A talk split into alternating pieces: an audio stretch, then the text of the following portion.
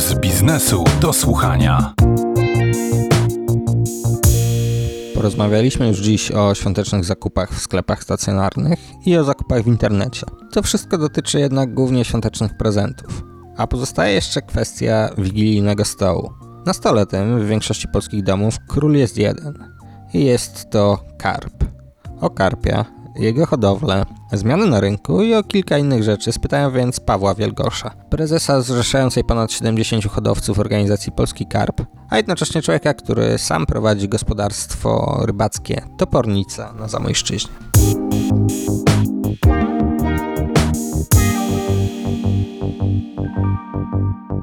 Karp można powiedzieć, że już jest tą polską rybą. On jest w Polsce na naszych terenach sprowadzony przez cysterców w dwunastym wieku. Od ośmiuset lat już jest w naszych wodach, także dużo, dużo dłużej niż pomidor, kalafior i inne, i ziemniak na przykład.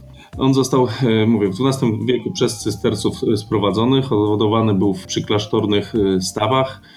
Jako że liczba dni postnych dawniej, nawet jeszcze przed wojną, była dużo większa i ludzie bardzo restrykcyjnie podchodzili do postu, ryba nie była mięsem, prawda, i była spożywana dużo, dużo częściej. Później trafiał on oczywiście na królewskie stoły i to są, są na to dokumenty. Jeżeli chodzi o Zator, niedaleko Krakowa, to było takie i jest do tej pory jedno z starszych gospodarstw rybackich i stawów hodowlanych w Polsce. Z tych stawów ta, mówię, ryba trafiała na królewskie stoły.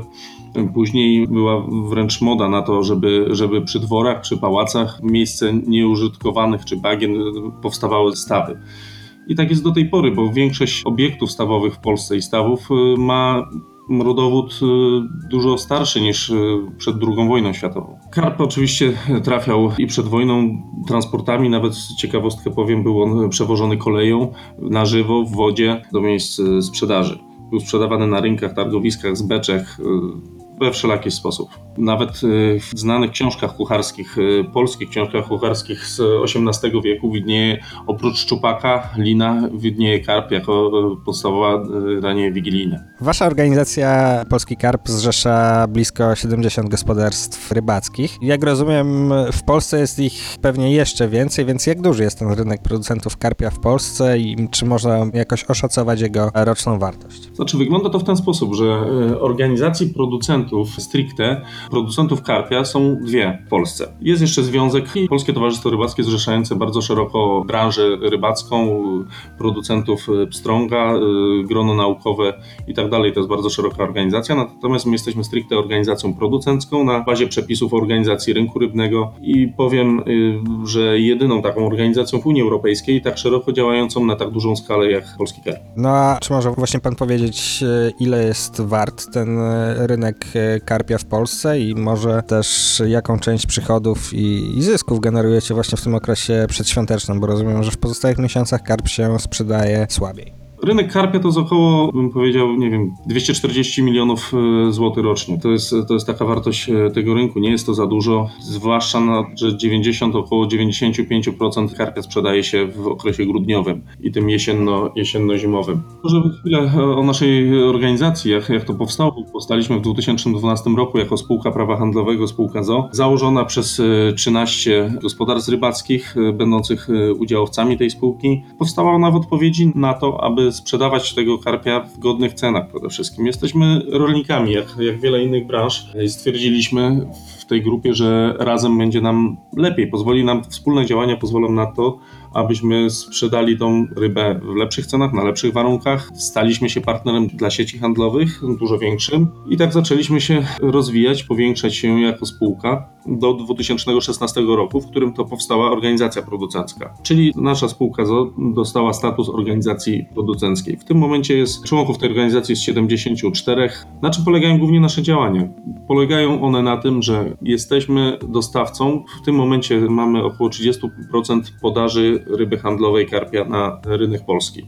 Kupujemy tą rybę od naszych członków organizacji i oferujemy ją i sprzedajemy głównie do sieci handlowych. No tak, i rozumiem, że jak jesteście taką właśnie większą organizacją, to jesteście w stanie trochę lepsze warunki wynegocjować z tymi sieciami. No ale właśnie z kim konkurujecie? No bo rozumiem, że to nie jest tylko tak, że polscy producenci karpia konkurują ze sobą, tylko właśnie takie duże sieci handlowe mogą też tego karpia zdobyć z rynków eksportowych, z Czech pewnie i z krajów bałtyckich, czy też z innych kierunków. Z kim konkurujecie? tak naprawdę, jako polscy producenci? Rynek karpia się bardzo zmienił. Mamy w tym roku całkowicie w zasadzie nową rzeczywistość. W przeciągu trzech ostatnich lat naturalnie, że tak powiem, umarła sprzedaż ryby żywej do sieci. Powstały nowe produkty. Karpia się w tym momencie przetwarza, pakuje w styroboksy, w styropianowe pojemniki z lodem i tacki. Natomiast w tym momencie głównym jakby konkurentem dla nas są rynek przetwórstwa i same też gospodarstwa rybackie, które tą rybę przetwarzają, a nie są zrzeszone w naszej organizacji. A jak wygląda hodowla karpia z technicznego punktu widzenia? To znaczy, ile taka ryba musi dojrzewać, żeby nadawać się do odłowu, żeby mogła trafić na stół? No i jakie warunki przede wszystkim w takim stawie karp musi mieć zapewnione, żeby sobie dorastał w miarę sposób godny i żeby był smaczny potem na stole? Są dwie metody hodowlane karpia, istniejące też od około dwieście lat, niezmiennie do tej pory. Jest to produkcja, hodowla tego karpia w systemie trzyletnim i dwuletnim. Podstawowa większość ryb jest hodowana w systemie trzyletnim, czyli w okresie wiosennym, w maju, pozyskuje się wylęk tak zwany, czyli to, co się wykluje z ikry. Duża część gospodarstw rybackich przeprowadza proces tarła samodzielnie, ale są również wylęgarnie przy gospodarstwach, gdzie można kupić ten wylęk. Po roku na jesieni odławia się już taką rybę ze stawów około trzy do dziesięciu deko. I taką rybę się selekcjonuje, sortuje, wpuszcza na tak zwane zimochowy, czyli w stawy, w których ta ryba zimuje do, do wiosny.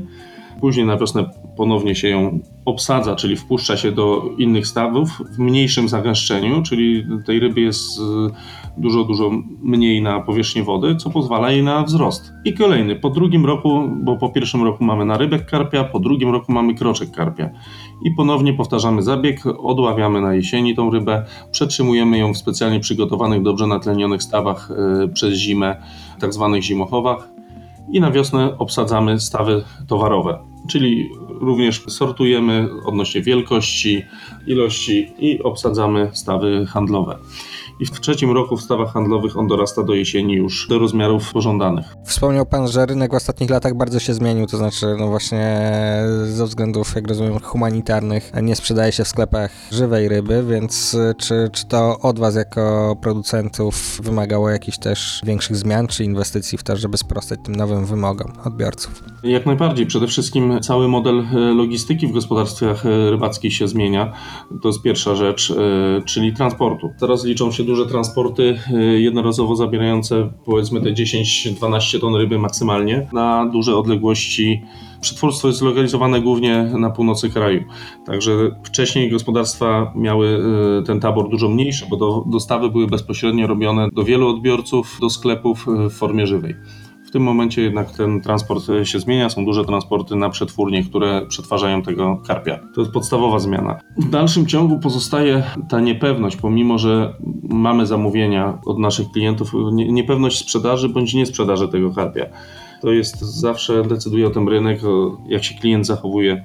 W tym roku był taki właśnie przykład. Nikt z nas nie wiedział, czego się możemy spodziewać, jakich ilości ryb, czy sprzedamy, czy nie sprzedamy, ze względu na sytuację związaną z koronawirusem. Ale już teraz na przykład mogę więcej powiedzieć, że, że jesteśmy, że tak powiem, bezpieczni, że tą rybę się sprzeda. Czyli Polacy, mimo że jest sytuacja dość wyjątkowa, to jednak na tych świątecznych stołach będą mieli jak zwykle tradycyjnego karpia, więc na koniec mam do Pana pytanie. Jakiego karpia Pan będzie miał w jakiś sposób przyrządzonego na wigilijnym stole? Czy może w związku z tym, że Pan karpiami zajmuje się na co dzień, to w Wigilię na przykład woli Pan sobie zjeść coś innego? Nie, nie, nie. Nie jest tak. Karp był od zawsze, od dziecka, jako że ja pochodzę z Krakowa i, i mieszkałem swoje osiemnaście pierwszych lat w Krakowie. U mnie spożywało się karpia w sposób tradycyjny, w mące, bułce tartej, smażonego tylko i wyłącznie na maśle. I tak, tak funkcjonuje do tej pory. Nawet poza okresem tym świątecznym w ten sposób spożywam karpia i uważam, że to jest dla mnie najlepsza ryba.